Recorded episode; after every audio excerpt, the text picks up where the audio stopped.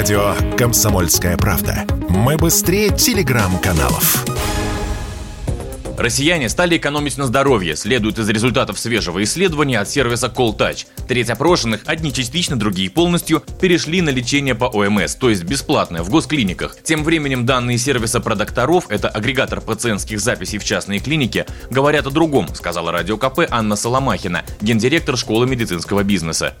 Анализировали запись, начиная с февраля месяца, был небольшой спад, февраль-март. Этот спад, он каждый год идет, потому что праздничные дни. Мы анализировали в динамике, то есть это платформа, на которой пациенты записываются, агрегат. А на этой платформе никакого спада абсолютно не наблюдалось. Был даже рост на услуги, которые дорогостоящие. Видимо, люди, наоборот, вкладывались там финансово в, в коронки, ну, в сложные услуги, в пластическую хирургию.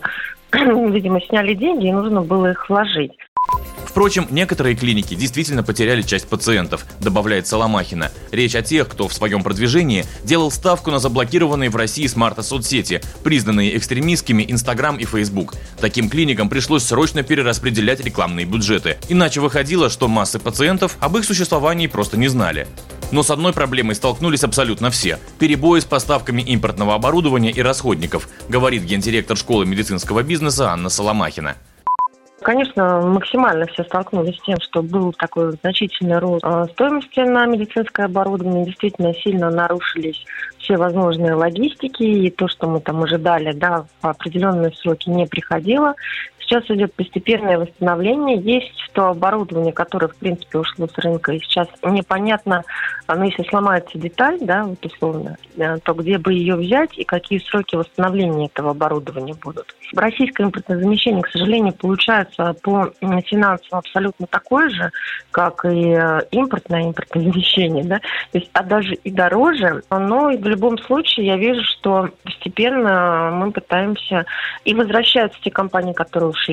Ну, некоторые не возвращаются, но уже прям они говорят, что вернутся. Логистика пока не восстановлена окончательно.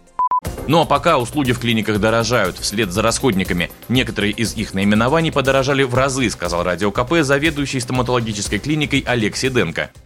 Цены на материалы подорожали, ну, на сегодняшний день где-то в два с половиной раза. Их стало гораздо меньше.